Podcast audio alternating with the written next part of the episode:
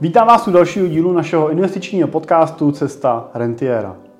Dneska, tak jako na začátku každého měsíce, jsme tady s aktuálníma investičníma výhledama a rádi bychom s váma dneska podívali na tom, nejenom jak se dařilo akcím v tom prázdninovém období v červenci a v srpnu, ale chceme se pobavit i o tom, jak vlastně přemýšlet nad investicemi do těch dalších týdnů a měsíců a jak moc přemýšlet nad nějakým třeba časováním, rozkládáním těch vkladů a tak dále.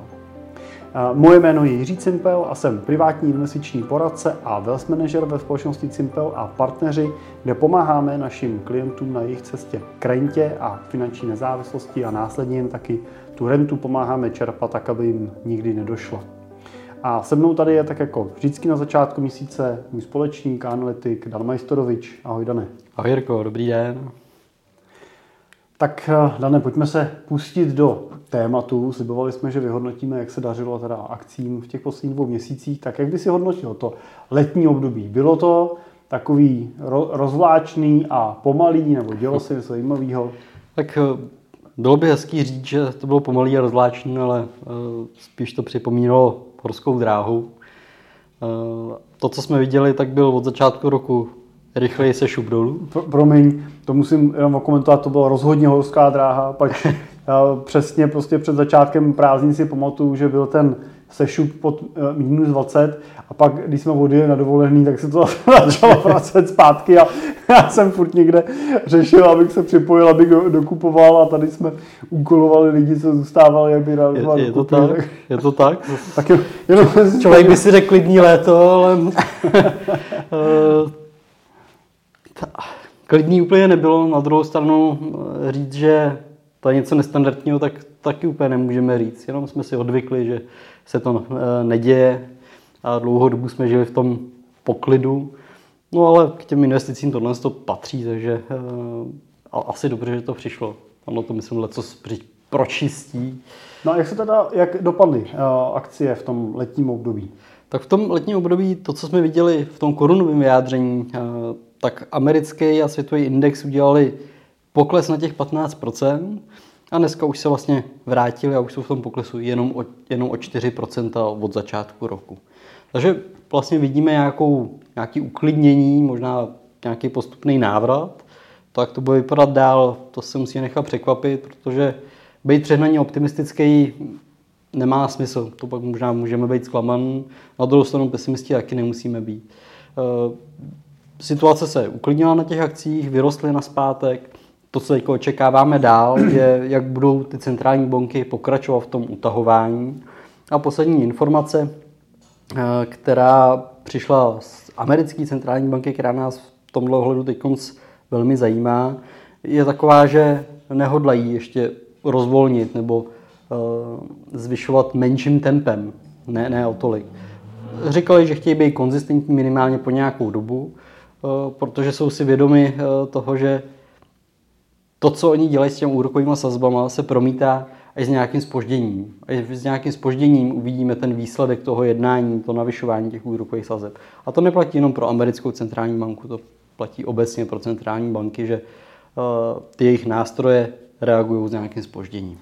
Dobře, to ne, ne každý uh, náš uh, posluchač a divák je úplně investiční uh, odborník, tak uh, možná může zkusit vysvětlit, uh, jak ovlivňuje ty finanční trhy, tohle navyšování úrokových sazeb, jo, proč, eh, proč na to reagují ty finanční trhy spíš negativně jo, a proč zase naopak, když třeba teda sazby se snižují, se spíš reagují pozitivně.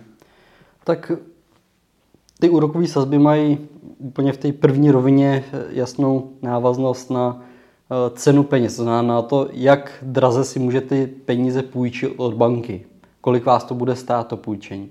A Kromě domácností, který to pocitují hlavně na hypotékách, myslím, že tady v České republice je to poměrně aktuální téma, protože eh, se hypotéky u těch lidí, kteří teď museli třeba refinancovat nebo si teď zbrali úvěry, vzrostly splátky velmi výrazně, což je nepříjemný. To je, ta, to je ta nepříjemná informace. A podobně na to můžeme koukat i z pohledu firmy. Ta firma proto, aby mohla se rozvíjet, vyvíjet svoje technologie, investovat do nových strojů, tak nějakou část financuje z toho, co si vydělá ale samozřejmě mnohem zajímavější je pro ní brát si ty peníze z té banky pokud jsou levní. Pokud jsou drahý, tak si je tolik nebere, nerozvíjí se tolik, eh, nemůže třeba tolik expandovat, tím pádem tam můžeme vidět i útlum. A let, který úvěry se jim můžou zdražit. Ať už ty krátkodobí, z kterých třeba pořizují materiál, nebo ty dlouhodobí, z kterých pořizují právě nějaký třeba strojní park. Takže to eh, je v tom základním principu to, co potom může brzdit a tlumit tu ekonomiku, eh, když zdražím ty úvěry, to financování a nejenom těch domácností, ale i těch firm jako takových. Ono vlastně v principu přesně o to eh, těm centrálním bankám jde. Když eh, navyšují úrokové sazby, tak se snaží vyslat ten impuls eh, do ekonomiky mezi investory, mezi lidi, že je na čase začít spíš odkládat peníze, protože dneska typicky můžeme vidět v loni jsme neměli kam uložit peníze, aby nesli aspoň 1-2% výnosu a teď se najednou díváme na to, že můžeme ukládat peníze na spořících účtech za úroky kolem 4%. To musím říct, že jsem ve financích od 2002 a pamatuju si, že v té době nám začínaly první spořící účty v Čechách. Pamatuju si, že to bylo od ING, ING konto a já si teda pamatuju, že na nich byl úrok 3,3 nebo možná 3,5 nějakou chviličku, ale pak to vlastně postupně klesalo, klesalo, klesalo, až vlastně ING konto skončilo před pár lety vlastně tou konsolidací s Raiffeisenkou. Ale sám si nepamatuju, že by úrokové sazby vlastně byly nikdy takhle, uh, takhle vysoký uh, z pohledu teda vkladů. No a na druhé straně teda říká centrální banka a radši si teď moc nepůjčujte, protože na úrocích zaplatíte docela dost. Jo, když jsme ještě před koncem roku nebo v loni se vyřizovaly hypotéky za úrokové sazby pod 2%, tak teď najednou máme úrokové sazby na hypotékách kolem 6%, má to třikrát tolik, je to velmi dramatické zvýšení té splátky, kterou někdo splácí, pokud si tu hypotéku aktuálně bere. Takže jedno, jednoznačně ten bankér chce říct, teď míň utrácejte, míň si půjčujte a peníze si radši nechte doma, myšleno teda v bance na spořícím účtu nebo nějakým terminovaným vkladu a tím samozřejmě se snaží trošičku zpomalovat tu míru té spotřeby. Protože právě spotřeba, právě to, kolik odebíráme, nakupujeme, ta poptávka je to, co vlastně tlačí ceny nahoru. Teď teda výjima těch cen energetických, ty samozřejmě jsou tlačený, ale jsou vlastně tlačený stejným fenoménem. Je větší poptávka, nebo očekává se, že bude větší poptávka, než bude nabídka toho zemního plynu, protože prostě je obava z toho, že Rusko zavře kohoutky a plyn se nedoteče a proto ty ceny vlastně letí nahoru. To úplně asi už centrální banky úrokovými sazbama neovlivní. To už budou muset nějaké kooperaci. Na druhou stranu tenhle problém zase z pohledu teda globálního investora je tady pro nás jako primárně evropský, nemá tak dramatický vliv na ty americké akcie, takže i proto konec konců vidíme, že ty americké akcie posilují významně rychlejš, vrací se zpátky na ty svoje pozice výrazně rychlejš než ty, Ameri- než ty evropský. Jo, teď třeba jsme viděli v srpnu evropský mírně poklesly, americký vlastně mírně vzrostly, tam vznikají takový nůžky. To, ty nůžky, o kterých vlastně mluvíš, tak když bychom řekli číslama, tak jsme řekli, americký světo, a světový index jsou e, minus 4% od začátku roku, no a ty evropské akcie jsou minus 10%. Tak tam je vlastně ten rozptyl e, té Evropy a, a té Ameriky. Tak. Možná Dane, mě tady napadá otázka, kterou uh, jsem uh, nedávno zodpovídal uh, jednomu z nových klientů a to je, jak vlastně se teda popasovat s tou inflací, jak vlastně se, jak, jak když budu mít teď peníze, který budu potřebovat příští rok, tak jak je mám zainvestovat? Mám je dát teda do cených papírů, nebo jak mám najít nástroj, který tu inflaci porazí na, týhletý, na tomhle horizontu? A je vůbec možný najít takový nástroj na tom dnešním trhu? Tak Pro českého investora teda, jo? Říká se, že nic není nemožný. Eh, na druhou stranu, ať chci nebo nechci, tak eh, jakákoliv investice se mi pojí s výnosem, rizikem a likviditou. A pokud já ty peníze potřebuji relativně rychle dostupný, likvidní, eh, tak nemůžu ani očekávat, že mi to přinese velký výnos eh, za minimálního rizika. To znamená, pokud peníze potřebuju za rok, tak využijte té možnosti toho, že ten peněžní trh už dneska nabízí ty spořící účty, které vám dají 4,5-5% pokud máte možnost a víte s nějakou jistotou, že ty peníze budete potřebovat opravdu až za rok, tak se můžete podívat po nějakým termínovaným vkladu, který může být třeba ještě o kousek lepší než ten spořící účet. Tak eh, tady tou cestou bych šel pro ty krátké peníze, ale eh, určitě už bych nešel tou cestou eh, ve smyslu toho, že bych hledal něco, co bude mít větší výnos než 17% a za takhle krátkou dobu. Tam spíš hrozí riziko toho, že se těch peněz už nedočkáte vůbec. Takže snahou porazit inflaci spíš ji snížit v tomhle ohledu pro krátké peníze, ale ehm, na poražení neznám eh, ten nástroj, který by tady byl a mohl by mi říct, že s jistotou porazíš inflaci a s jistotou eh, si za ten rok vybereš ty peníze a můžeš je použít na dostavbu domu nebo na ten účel, který eh, jsem chtěl. A tohle mi přijde potom ještě jako zajímavý doplnit eh, jednou myšlenkou. A to je to, že my se díváme na inflaci, mluvíme o 16-17% vlastně v tom českém prostředí. Ale je důležité si uvědomit, že ta inflace se skládá z nějakého balíku cen, nějakého koše, služeb a zboží, který není pro každého stejný. A speciálně v případě, kdy vy teď máte třeba milion korun a přemýšlíte, že ten milion korun budete za rok na něco konkrétního potřebovat, tak vás vlastně nezajímá ta průměrná inflace. To vás vůbec netrápí. Vás zajímá, jaká inflace bude na té konkrétní položce, za kterou vy ten milion budete příští rok potřebovat utratit. A teď si musíte položit otázku, co to je. budete za rok si chtít koupit, budete potřebovat měnit auto, jo, budete dělat nějakou renovaci na baráku, dobíhá vám úvěr a chcete ho splatit, nebo vaše dítě půjde na vysokou školu a budete muset zaplatit náklady na, na, na školní třeba, dcera se vám bude vdávat, budete platit věno. Jo. A tahle konkrétní položka, na kterou ten výdaj budete potřebovat využít, je ta položka, na který vás zajímá to, jak se změní meziročně cena. Všechno ostatní vám může být jedno. Takže pokud v mezičase se ta vaše položka nezdraží, ale zůstane meziročně stejná, ale inflace jinak ostatní průměrná bude 17%, vám to může být úplně jedno, protože inflace na tom vašem část, na této vaší části majetku je 0%. Pokud dokážete uložit tyhle peníze za 4, 5, 6%, tak jste v reálném výnosu a reálně jste vydělali. Tak, a můžete přemýšlet nad tím, teda víc než jak překonat tu inflaci tím zhodnocením na té roční bázi, tak víc bych přemýšlel nad tím, jak to udělat, aby vám ta cena nevyrostla, nebo aby vyrostla málo. Jo, pokud uh, budete potřeba příští rok koupit auto, tak možná už ho můžete letos uh, objednat. No, do, dopředu. Pokud budete potřebovat materiál na stavbu něčeho, možná můžete podepsat nějakou uh, budoucí uh, kupní smlouvu, možná můžete část uh, materiálu nakoupit už teď, aby z toho, aby jste neriskovali, že vám ta cena vyroste. Nevím teda, pokud cena, dcera na to věno to bude potřebovat, tam je to otázka.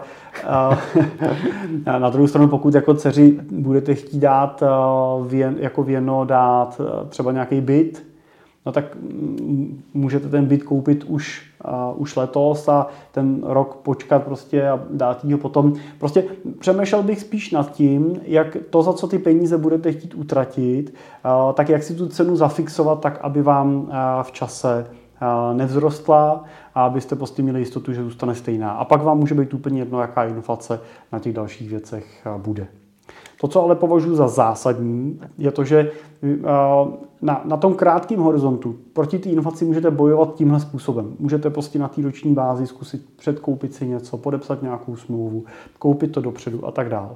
Ale pokud uvažujete na horizontu 15-20 let, 10 let, třeba právě s majetkem potřebným pro rentu, tak tam už moc těch jako předkupních transakcí neuděláte, že byste teď konci nakoupili ten svůj důchod, tu svoji rentu, která vám pak bude chodit. Takže tam inflaci jednoznačně porazit potřebujete. A dále možná řekni, je teda rozdíl mezi tím, jak porážet tu krátkou inflaci, tu třeba tu 12 měsíční a jak, kde, kde teda jsme se dobrali k tomu, že úplně jako bezpečná cesta, systematická při, při těch inflačních hodnotách, jako jsou teď, úplně není. Mimochodem, já mám teda pocit, že ona nikdy moc není. I když byla inflace 2%, tak taky bezpečných nástrojů na to, jaký porážet moc nebylo. Jo? Dluhopisy se vydávaly pod Jo, terminovaný vklady, všechno bylo pod vlastně, jo, v principu věci ten trh vlastně je tak nastavený, ne? že ten peněžní trh vydělává pod tu inflační úroveň. To... Tak jenom jak s tou dlouhou úrovní vlastně, jo? když se pak dívám na tu dlouhou inflaci, mám tam už nějakou cestu k tomu, jak tu inflaci dlouhodobě překonávat? Tak tam ty cesty už jsou. A tam je potřeba si uvědomit, že ta krátká inflace může být vysoká, může být v těch úrovních, které dneska vidíme, ale dlouhodobá inflace pravděpodobně nebude dosahovat 17%. Nebudeme tady mít eh, pravděpodobně dalších 15 let 17% inflace. Pravděpodobně se dostaneme do nějakých normálních mezích, dřív nebo později, může tady s námi být třeba rok, může tady s námi být dva roky, to nevím, netroufnu si odhadnout. Pravděpodobně spíš kratší dobu než delší. A pak se dostaneme do těch úrovní uh, normálních. A je potřeba si uvědomit, že i uh, inflace 0% není úplně normální a vlastně není ani až tak zdravá z pohledu ekonomiky. To znamená, pokud se budeme pohybovat na inflaci 3-4%, což dlouhodobě uh, standardně můžeme a i takhle s ním třeba počítáme, dlouhodobě 3% inflaci, tak tam už samozřejmě ty možnosti jsou. A nemusí to být nutně jenom to, že spořící účet vydělá 4-5%, což pravděpodobně v těchto tý, při takhle vysoké inflaci uh, budou i nižší úrokové sazby. Takže se zase vrátíme do toho modelu, že uh, možná pro krátké peníze to bude fajn, ty peněžní, tedy ty spořící účty, termínové vklady, ale pro ty dlouhý budeme hledat ty aktiva, které na tom dlouhém horizontu to zvládnou překonat. A ono to není jenom jedno aktivum. Nejlépe se s tím popasují akcie, oni přinesou ten výnos, to je to produktivní. Akcie to jsou ty firmy, které něco vytváří, rozvíjí se, budují, eh, chtějí dělat tržby, chtějí dělat zisky, chtějí vyvíjet nové technologie, chtějí se rozšiřovat. To je to, co přidává tu hodnotu. A z dlouhodobého pohledu jsou ideálním nástrojem pro dlouhodobé porážení té inflace, ale taky je s nima spojená vysoká kolísavost. A tam je potřeba si uvědomit, eh, co zvládneme my jako lidi, jako investoři, jestli jsme ochotní tu kolísavost podstupovat a pokud ji nejsme ochotní podstupovat v takhle velké míře, kdy může přijít třeba propad 50-70%, no tak musím hledat eh, nějakou skladbu, ještě k těm akcím něco přidat. Dluhopisy, nemovitosti, zlato může být dobrou protiváhou k tomu a tam hledat tu kombinaci, která mi přinese tu rozumnou míru zhodnocení třeba na tu inflaci. Můžu mít 3-4% inflaci, tak když mi to udělá 5-6%, to znamená 2-3%, možná 4% nad inflaci, tak věřím tomu, že dlouhodobě se můžete pohybovat v takovémhle portfoliu bezpečně, s rozumným kolísáním, který vás nebude budit ze spaní, dlouhodobě na tom 15-20 letém horizontu. A to samozřejmě už je strašně individuální, musíte si říct, co, co chcete podstupovat, jak moc velký vlny zvládnete na, tom, na té svojí lodi ustát a, a nepřevrhnout se. Takže na roční bázi moc se nesnažit jako inflaci za každou cenu překonat tržním výnosem, hledat nějaké alternativní cesty, jak na to, třeba tím, že si předkoupím tu věc hmm. dopředu. A na té dlouhé bázi zase naopak je ta inflace tím největším nepřítelem a musím prostě tu inflaci dlouhodobě překonávat, jinak nejenom, že nevydělávám, ale ty peníze a tu jejich reálnou hodnotu ztrácím. Ano, to, to nikdo z nás nechce. Vyděláváme peníze, trávíme tím čas, stojí nás to nějaký úsilí a to, že mi potom leží peníze a ztrácí na hodnotě, to je přece škoda. Hmm. Dobře, Dané, tak když se bavíme v tomhle dalším horizontu, tak můžeme třeba říct, jak se dařilo akcím v nějakém horizontu dalším třeba zpátky, aby jsme si řekli, jestli i s tou vysokou inflací by si dokázali třeba poradit na nějakým reálným časovým období. Tak když se podíváme na ten eh, graf, který standardně ukazujeme, tak eh, od roku 2018 do eh, vlastně 26.8.2022, tak můžeme vidět, že americké akcie jsou 86% plus i přes ten pokles, který tam byl začátkem toho letošního roku a dneska už se trošku zotavili, tak 86% je výsledek za tady to delší období. Na světovém indexu je to 60%. To už jsou čísla, které zvládly poměrně slušně porazit tu inflaci a ještě vydělat navíc. Takže to je to kouzlo těch akcí, toho akciového indexu. Hmm. Sice na nich můžeme vidět velký pokles, ale eh, v tom krátkém měřítku a zároveň vidíme, že čím delší ten horizont je, tak oni jsou ti pracující na tom finančním trhu. Oni jsou schopni vydělávat ty peníze. Oni to umí oddřít. Přijde mi, že tady jsou rozevřený docela velký nůžky mezi, když se zmiňoval ty americké akcie a, a pak hmm. Eh, evropské akcie. Že jo? Na amerických 80%, na evropských za stejný období 20%. No samozřejmě nikdo neví, jestli za dalších uh, pět let to nebude obráceně, z jakýchkoliv důvodů, ač teď předpokládáme, že ne. No, tak pořád je tam ta cesta toho investovat tím mixem toho celého světa, kde prostě je namíchaná jak ta Amerika, Evropa a samozřejmě další nějaký rozvinutý uh, regiony jako takový. Uh, takže i, i tady bych řekl, že platí a ne, nesnaží se sázet na jednoho toho koně, na jednoho toho vítěze, ale radši se spokojit s tím, že nebudu mít 80% eh, těch, eh, který udělali americké akcie, ale že bude pro mě úplně v pohodě, že budu mít těch 61-62%, který udělal ten svět jako takovej s nějakou dobrou mírou pravděpodobnosti, že eh, nešlápnu vedle, že jsem zrovna nekoupil toho koně, který si za další zatáčkou zlomí, zlomí nohu a do, do cíle už nedojede. A pokud jo, takže ho předběhnu další koně, který mám taky vlastně nakoupení. Jo. To je ten, ten mix těch globálních akcí, kde je všechno. No a Dane, jak se dařilo dalším třídám aktiv, teda přes ty prázdniny? Když se budeme dívat nejenom na akcie, tak jak se dařilo ostatní?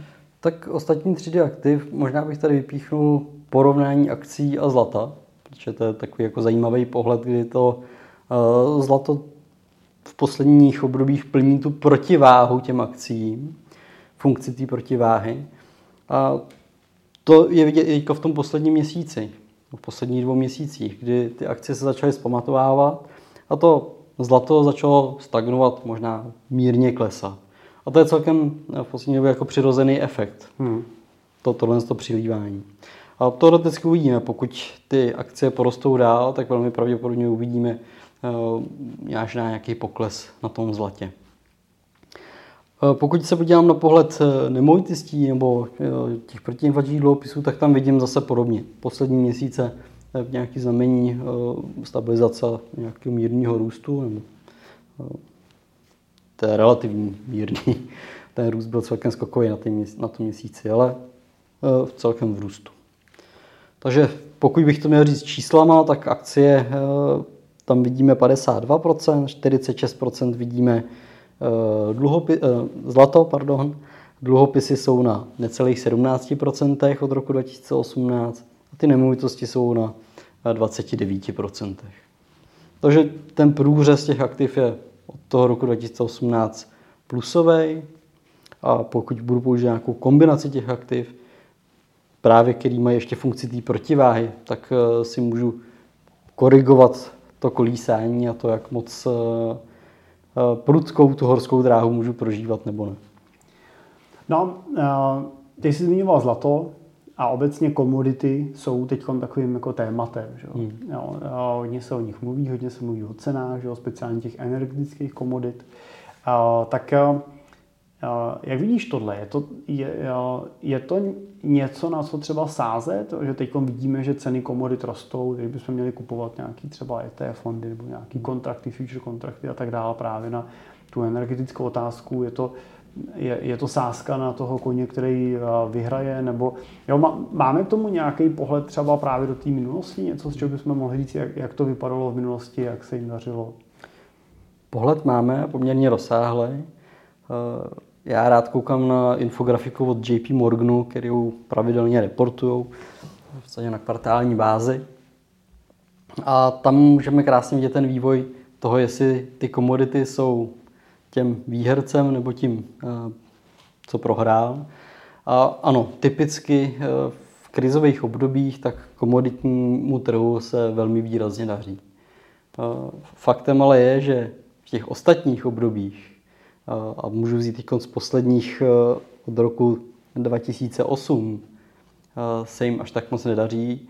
A pokud byste chtěli vsadit na ty komodity a koupili byste jako ty výherce třeba v tom roce 2007, tak e, do roku 2021 zjistíte, že všechny období byly záporný a vy jste nakonec realizovali i přes ty silné plusy, které tam jsou na těch komoditách, mínus necelý 3 což asi není úplně ten výsledek, který bychom od toho výherce chtěli. A, je dobrý říct, že tam není započtený lezoční rok. Ano. Ten by to samozřejmě významně teda posílil, ale je to jeden z mála let vlastně, kdy ty komodity by třeba tím výnosem byly tí, tou topkou. Že? Letos komodity jsou samozřejmě jednoznačně vítězem. Je to tak. Ale ty jsi to hezky nazval na začátku, je to ta sázka. Eh, sázka, kterou musíte trefit. Musíte trefit, kdy ty komodity správně trefit, eh, kdy ty komodity správně koupit, eh, abyste realizovali ty výnosy, které tam jsou, abyste trefili těch 20% plus z té nuly. A to je na tom to těžké, to, eh, co je ta sázka, to, kdy do toho nastoupit. A další sázka přichází v momentě, kdy to prodat, kdy z toho vystoupit. Protože to je vlastně to samé. Vy musíte správně načasovat, to je o časování trhu, kdy správně nakoupit a kdy správně prodat. Ideálně správně nakoupit eh, co nejlevnější a draze prodat. Že? To je notoricky známá poučka, ale proveditelnost už je uh, těžká. Mně přijde třeba i u těch komodit trošku složitější v tomhle směru to, že, nebo mě to není tak sympatický uh, aktivum, protože nemůžu úplně koupit a držet. Prostě komodity se nekupují ve smyslu tom, že si koupím tu ropu nebo ten plyn, Jo, že jsem si to, oni mi to přivezou někam na zahradu, mi to vylejou, že jo, a já to pak zase někomu prodám, jo, nebo si kupuju někde nějakou, nějakou přihrádku ve skladu, prostě, kde mám teda těch svých, já nevím, kolik tisíc barevů prostě mm. složený, ale ta investice se vlastně děje většinou na základě nějakých future kontraktů, což je prostě kontrakt, kde uh, kupuju a prodávám tu surovinu dopředu. Prostě, jo. Já jsem ji překoupil a prodávám ji s tím, že ji prostě za nějaký čas prostě budu moc překoupit. A většinou fyzicky nenakupuju surovinu, ale jenom ten kontrakt jako takový. To znamená, já kupuju ten kontrakt, že někdo bude moc nakoupit tu surovinu za nějakou cenu v nějaké době budoucí. A ten kontrakt má nějakou dobu, kterou vy, kdy vyprší. Jo, typicky prostě jo, máte 6-měsíční kontrakty, 9-měsíční kontrakty nebo pár týdenní kontrakty. A a vy spekulujete na to, že prostě ta cena v té době buď bude stát ta komodita víc, anebo míň. Prostě, jo. Můžete spekulovat na nárůst nebo na pokles.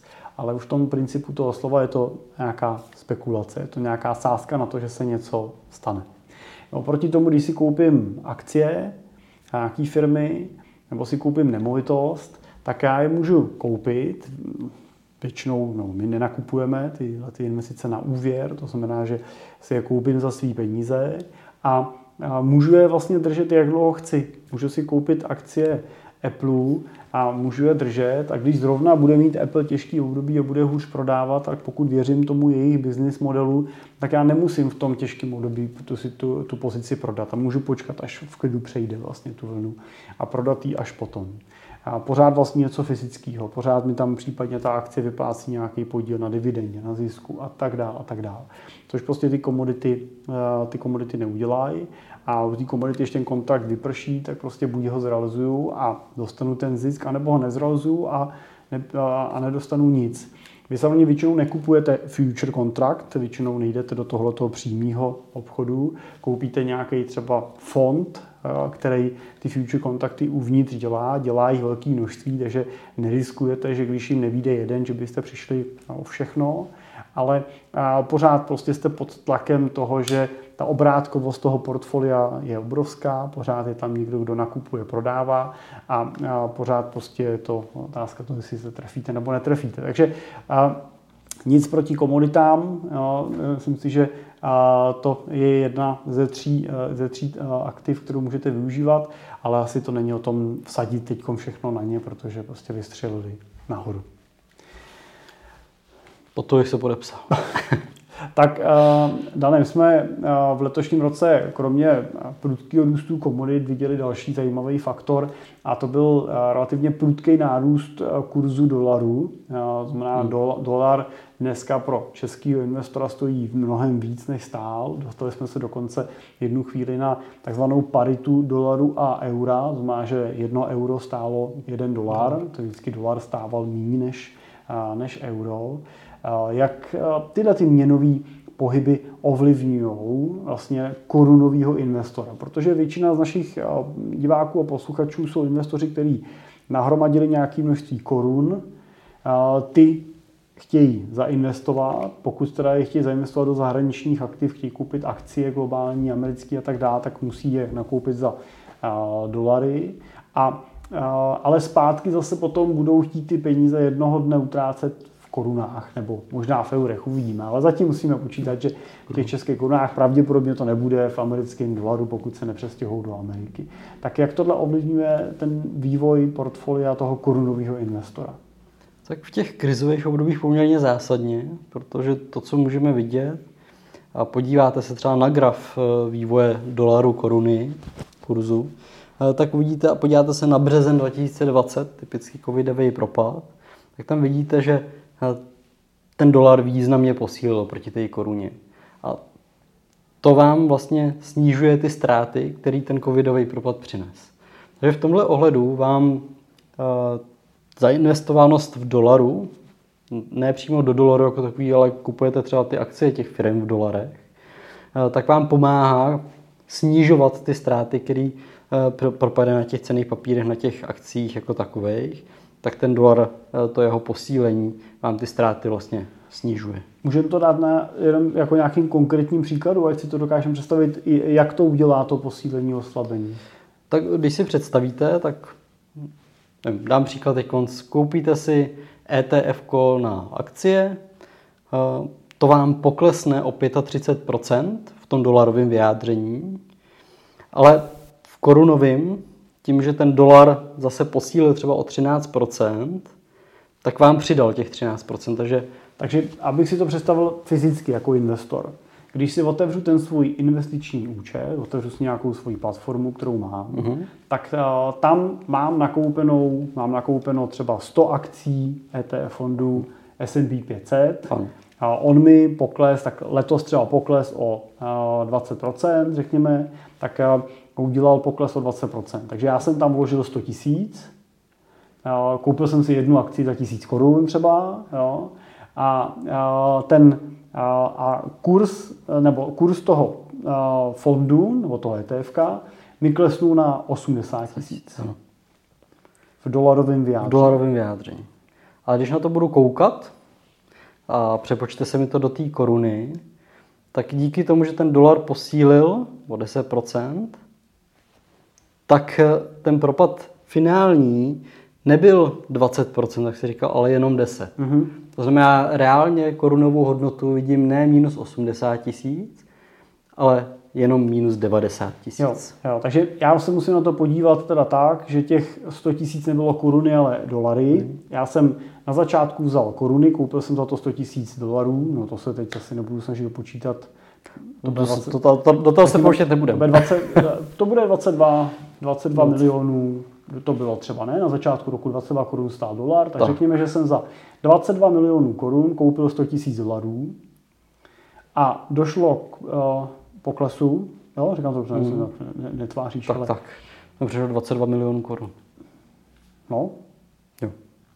Jo. došlo k poklesu. Těch 100 tisíc dolarů má najednou, vidím, že když bych to prodal, tak dostanu ne 100 tisíc dolarů, a dostanu jenom 80 tisíc dolarů. Jo, takže ano. fyzicky jsem přišel, o, ne přišel, ale ta hodnota klesla o 20 tisíc dolarů. Jo? Ano.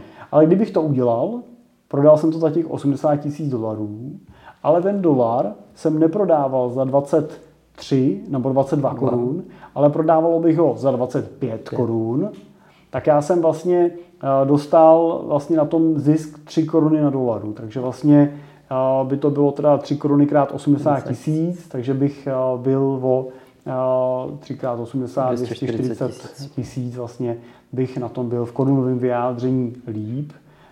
Ten pokles by o těch 240 tisíc korun byl menší. No. Takže pokud vám ta platforma vaše investiční ukazuje ten výnos jenom v dolarech, no tak vidíte tu kolísavost plně. Pokud ale ta vaše platforma ten výnos eh, nebo ten, tu hodnotu vašeho portfolia ukazuje v tom eh, CZK vyjádření v českých korunách, tak tam už vlastně vidíte i eh, to, to započtení toho měnového pohybu, to znamená, v takovém případě jste viděli letos ten pokles výrazně menší, než kdyby se se dívali jenom na to dolarové vyjádření. Ano. No a teď dané otázka je, když ten dolar většinou a potom, co takhle vyběh nahoru třeba 2020, a tak zase pak měl tendenci se vrátit zpátky někam nějaký rovnovážný úrovni. Teď nám taky vyběh nahoru. Řekněme, že bude mít tendenci se vrátit k nějaký rovnovážný úrovni. Má smysl, abych jako investor čekal s nějakou investicí dolarovou, než se ten dolar vrátí zpátky zase někam, abych to nekoupil zase na kurzu 24 a on pak nestál 22,50 a podobně. To, to by možná jako na první pohled svádilo tohle to udělat, ale pokud se na to podívám blíž, to znamená, že to není jenom o tom, o tom kurzu té měny, ale je to o tom, že tam držím ty akcie, eh, tak eh, tam většinou eh, je ta spojitost, když se ten dolar vrací na zpátek, tak se vrací v dobách, kdy ty akcie se vrací taky na zpátek, to znamená většinou rostou. Takže akcie jdou nahoru, Takže akcie jdou nahoru dolar jde dolů. Do, dolar jde dolů. Takže to, co nám pomohl eh, při té krizi, tak teďka nám zase trošku ubere. Na druhou stranu se vracíme z té krize a po té krizi většinou přichází silný růst na těch akcích. A v momentě, kdybych se snažil tohle načasovat, to znamená snažit si typnout, jestli to s tou měnou vyjde, a počkat si, tak eh, by se mohlo snadno stát, že přijdu o ten růst na těch akcích. Takže ve finále můžeme říct, že eh, hra nebo to zainvestování v cizí měně je taková hra s nulovým součtem na konci. Tak jak nám to někde přidá, tak nám to někde ubere. Ale to, v čem nám to může zásadně pomoct, díky tomu, že jsme korunoví investoři, tak je právě v těch krizových situacích, kdy ten propad pro nás nemusí být potom tak významný, protože ať chceme nebo ne, tak dolar je eh, bezpečnější měna v porovnání s korunou. A vždycky ta bezpečnější měna té rozvinuté země eh, no, ve většině případů bude posilovat v těch krizových situacích. Proto to takhle máme i nastaven v portfoliích u klientů, kdy nezajišťujeme do té koruny a naopak je tou snahou vyvést část těch prostředků Eh, do toho dolaru nebo do toho eura, do té rozvinuté měny. A tohle je dobrá poznámka, co říkáš, protože si myslím, že tenhle problém bude ještě eskalovat a posilovat ten, ten, ten benefit toho mít ty peníze v jiný měně než je česká koruna. Protože a ty doby, kdy jsme byli, a, kdy se říkalo, že česká koruna je středoevropským švýcarským frankem. A já si myslím, že tyhle doby jako minimálně na nějakou dobu jsou pryč už jenom tím, že třeba oproti tomu americkému dolaru, tak ta česká koruna má vlastně velkou expozici na tu současnou krizi, vlastně, která je o dvě země od nás, jo, kde vlastně na Ukrajině vlastně probíhá konflikt, nás přímo ovlivňuje vlastně ten problém s plynem. Bohužel nejsme nejsilnější ekonomikou v Evropě. To znamená, že i ten výsledek toho, jak my z toho výjdeme, hodně záleží na tom, jak si s tím poradí ty silnější. A i když samozřejmě je Evropa jako celkem solidární, tak když prostě vám hoří barák, tak jako první hasíte prostě ten svůj a pak jdete prostě pomoct hasit sousedovi.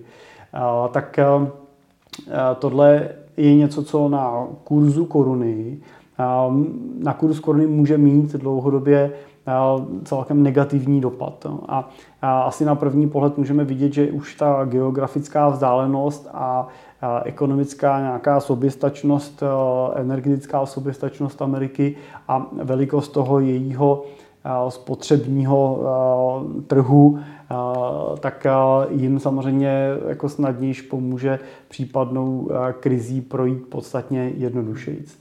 Takže by se eh, chtělo říct, teď by bylo zajímavé prostě mít spíš ty dolary než eh, ty koruny. Na druhou stranu spekulace na to jenom si vyměnit dolar a sedět jenom na tom dolaru může být eh, riskantní, protože pokud se ta situace sklidní, tak ten dolar kurzově klesne, vy můžete přijít zase o peníze. Takže chcete za ten dolar vlastnit něco, co i když dolar bude klesat, tak půjde nahoru, což přesně krásně nám dokážou plnit tuhle funkci cený papíry. Takže nejenom, že diversifikujete do jiné měny, ale ještě kupujete díky tomu aktivům, který vám dokáže s tou měnou držet krok. Takže v tomto případě určitě mi dává smysl ta pozice právě na té cizí měně a v tomto případě si myslím, že dolar je správnou cestou. Já to můžu potvrdit a občas mi přijde dotaz eh, od klienta nebo i z veřejnosti toho, že může existovat nějaká dedolarizace nebo toho, že dneska je dolar dominantní, eh, to, že to nemusí být takhle do nekonečného v budoucnosti. Nemusí. Fakt je, že prostě ne, nemusí. Na druhou stranu, pokud si uvědomím, kolik eh, státních rezerv celosvětově je drženo v dolarech, což je na úrovni 59-60%, tak eh, se bavíme o něčem, co se pravděpodobně nezmění skokově. Něco, co bude lusknutím prstů. V porovnání, protože velmi často to slyším v kontextu s Čínou, a prosazování čínského juanu, ten eh, je držen, myslím, na úrovni 2,5%. Takže tam ten nepoměrně veliký a to, že by najednou se stalo toho, že dolar zmizí nebo že ztratí na té hodnotě natolik, že nebude tak významný. Pokud to bude nastát, tak to podle mě bude postupný a nemusím z toho mít teď obavu. No a dnes ty se eh, hodně zabýváš eh, vždycky těma tématama, analýzama, taky to, jestli časovat trh, nečasovat trh, vyplatí se, nevyplatí se. Řekl bych, že ta současná doba k tomu, té tendenci toho časování svádí úplně teda extrémně. Řekl bych extrémně, i, a vnímám to samozřejmě i u nás profesně, a, a vidím to, to srovnání třeba nás jako profesionálů, kde my sice máme nějaké jako emoce, nějak se jako cítíme, nějak s ním, nějak tu situaci taky prožíváme, ale jsme podloženi nějakýma investičníma metodikama a pravidlama, které vycházejí z nějaké naší historické zkušenosti a, a přesně to řešíme, když přichází jako klienti s mimořádnýma vkladama, řešíme, jestli nakoupit jednorázově nebo nakoupit na části, že jo, ne, nesázet na to, že teď už jsme dole a, a že ten trh už nepůjde níž a tak dál. Tak prostě postupujeme vždycky metodicky, prostě máme nějaké nastavení, máme nějaký krizový model, že, jo, že víme, že nakupujeme investice nad nějaký objem vždycky minimálně ve třech, ve třech trančích s nějakým odstupem a tak dál. Ale tuhle situaci úplně ten klasický investor, eh, ten člověk, který je v tom sám většinou nemá, takže se často řídí tím vlivem těch emocí a často do toho trhu nastupuje v naprosto nevhodný okamžik a naopak zase vystupuje v naprosto nevhodný okamžik, tak eh, jak tohle třeba vychází matematicky a jak moc velký dopad pro ty naše investice má to, jestli se nám podaří nakoupit dobře jo, v tom okamžiku, než ty trhy vyrostou, anebo špatně jo, ve chvíli, kdy je koupím a oni zrovna klesnou. Hmm. To je takový věčný téma, to časování trhu. Věčný a asi i vděčný, protože eh, je na to dost analýz, které ukazují, že ve většině případů eh, ten dopad toho správného nebo špatného načasování na horizontu třeba 20 let není až tak strašný a špatný. A ve finále ta finální informace, která nám z toho vyjde, je to, že je lepší být zainvestovaný, než se tomu úplně vyhnout. A je vlastně jedno, jestli to rozložím v čase, nebo to nakoupím eh, hned, anebo se budu snažit trefovat eh, ty nejlepší časy, to znamená nakoupit těsně před tím růstem, takže ve dně. Aha. Eh, nebo se taky nemusím takhle trefovat. Tam můžu být ten smolař právě a trefovat to vždycky před tím propadem. A tak ani ten smolař nemusí být jako nešťastný, protože když porovnám výsledky, a teďka vycházím eh, z reportu a z grafu, který vypracoval investiční společnost Schwab, a je to vlastně hodnocen na S&P 500, 500 největších amerických společností. A je to období od roku 2001 až roku 2020. Takže tam máme započten krize, tak podobně, takže poměrně hezký vzorek. A to, co tam můžeme vidět, tak perfektní načasování člověka, který vždycky perfektně každý rok během tady toho období od roku 2001 do roku 2020 eh, investoval 2000 dolarů a vždycky trefil to nejlepší období, tak vydělal 151 tisíc. A když to porovnám eh, s tím smolařem, který stejných 2000 dolarů investoval každý rok, jenom prostě to načasování měl úplně obrácen. On netrefil to dno, on vždycky trefil ten vrchol a pak mu to spadlo. Eh, tak vydělal 121 tisíc. To znamená rozdíl 30 tisíc dolarů na tom 20 letém horizontu. Rozdíl to trošku je, ale žádný závratný. A pokud to porovnám s člověkem, který si tady těch 2000 dolarů odkládal na ten běžný účet, vyhnul se tomu investování, nebyl na tom trhu, tak ten vydělal 44 tisíc. Víceméně to, co tam vložil. Je tam 438 dolarů, ještě k tomu nějaký drobný. Takže ten rozdíl i oproti tomu Smolařovi je 80 tisíc dolarů. Tam je výrazný rozdíl. No a pokud budu koukat na ten průřez toho, že zainvestuju rovnou, nebudu ani ten nejlepší, ani ten smolář, tak ten rozdíl už byl jenom 15 tisíc dolarů. A je jedno, jestli jsem to rozkládal v čase, nebo jsem to těch 2000 dolarů investoval. Prostě na začátku roku jsem je tam vložil a nechal jsem to být, je jedno, jaká je situace, a nebo jestli jsem 2000 dolarů rozložil do každého měsíce v tom čase. Takže to, co mi to jasně říká, a jenom to zopakuju, důležité je být zainvestovaný na tom trhu. A to, jestli zainvestuju teď zrovna na vrcholu nebo na dně, tak v konečném důsledku nebude tak bolestný. Vlastně ten, uh, i ten smolař, co investoval v těch nejhorších okamžicích, měl na konci uh, kolikrát, že? Třikrát tolik, že? Třikrát tolik než... A ten, co teda zainvestoval v nejlepších okamžicích, tak měl na konci skoro čtyřikrát tolik. Tak. Takže měl tam jednonásobně víc, ale rozdíl, jestli mám třikrát nebo čtyřikrát tolik, už není jako rozdíl, jako jestli mám o 10% více.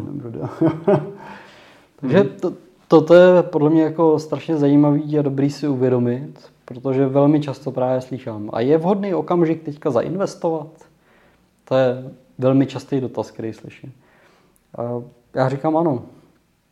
Teď je vhodný okamžik a je vlastně jedno, jestli jsme teďka nahoře nebo dole.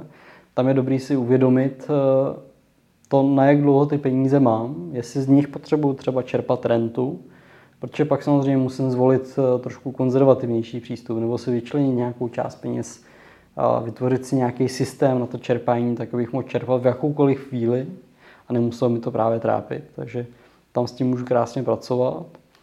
No a jak s tím pracujeme my dneska, v momentě, kdy jsou třeba nějaký poklasy nebo vidím nějakou větší kolísavost na tom trhu, tak e, ačkoliv můžeme vidět, že to, jestli to načasujeme správně nebo ne, nehraje roli, tak my to nečasujeme, ale rozložíme to v čase. A ten primární důsledek, který to přinese, není až tak eh, nějaký enormní nadvýnos.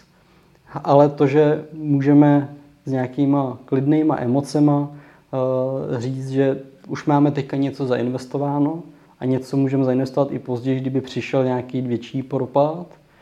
A vlastně nás ale nemusí ani trápit to, že přijde ten růst, protože už dneska jsme zainvestovali a prostě nakoupím něco v tom růstu. Takže spíše snahou ušetřit ty naše emoce, no, emoce našich klientů, tak, aby eh, věděli, že nepřišli úplně o ty příležitosti, které to třeba v tom čase mohlo ještě přinést. No, nakonec je taky o to, že jsme tady třeba říkali ten příklad, eh, když by se investoval vždycky v těch nejlepších okamžicích, hmm. když ty trhy jsou na tom největším dně, ale realita je taková, že to se ti nikdy nepodaří. Nikdy se, někdy se může podařit, že se trefíš, ale nikdy se ti nepodaří, že by si se vždycky trefil. Jo? Že to spíš takový jako virtuální představa, kdybych se trefil, a reální to samozřejmě není. A mnohem jako častější je to, že většinou ty investoři potom při té snaze nakupují v těch nejhorších okamžicích. Že prostě čekají, čekají, čekají, pak koupí a pak to prostě padne. Jo. Takže tomuhle je určitě potřeba se vyhnout a ten, to průměrování té ceny, to nakupování v průběžných obdobích, tak je nakonec tou největší jistotou, jak dosáhnout nejzajímavějšího výnosu. Tak jo, Dane, děkuji za, za zajímavou a podnětnou diskuzi. Doufám, že i pro vás byla ta naší, naše debata zajímavá. Pokud téma investic řešíte, tak samozřejmě jsme tady pro vás. My pracujeme typicky pro investory s investicemi a s majetkem v desítkách nebo stovkách milionů korun. Spolupracovat s námi je možné začít už od nějaký prvotní investice 3 milionů korun a víc. Pokud nás eh, posloucháte na podcastu, nezapomeňte odebírat, eh, eh, tak aby vám neutekly další díly a zároveň můžu doporučit se podívat i na náš YouTube kanál a odebírat i náš YouTube kanál, protože tam nás můžete nejenom slyšet, ale i vidět. Zrovna tenhle díl máme jak v audio, tak v video verzi. No a stejně tak obráceně, pokud nás posloucháte nebo se na nás díváte na YouTube, tak nezapomeňte, že nás můžete odebírat i na podcastu, na aplikacích Apple Podcast nebo Spotify, jako investiční podcast Cesta Rentiera, protože obsah mezi YouTubem a podcastem je v našem případě odlišný a snadno vám pak něco uteče, když vybíráte jen jednu z platform, tak nezapomeňte to odebírat. Děkujeme za pozornost a budeme se těšit zase u dalšího dílu brzo na viděnou nebo naslyšenou. Děkujeme, naslyšenou.